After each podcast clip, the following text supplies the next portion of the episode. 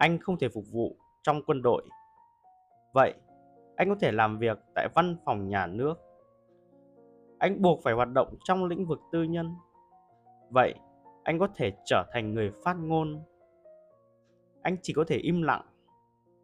Anh hãy giúp đỡ đồng bào mình bằng cách trở thành một nhân chứng im lặng. Bước vào công trường La Mã không phải rất nguy hiểm sao? Vậy, anh hãy cứ ở nhà riêng, tham gia các sự kiện và những buổi gặp gỡ và thể hiện mình là một cộng sự tốt, một người bạn chân thành và nhã nhặn. Anh không thể thực hiện nghĩa vụ của một công dân. Vậy, anh hãy thực hiện các nghĩa vụ của một con người. Trích về sự bình thản của tâm trí của Seneca. Những gì Seneca viết là về thời La Mã.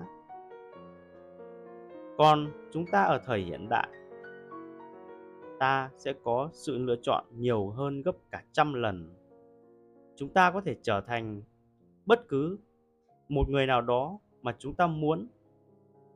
Chỉ cần chúng ta xác định mục tiêu phù hợp với bản thân và kiên định hướng tới mục tiêu đó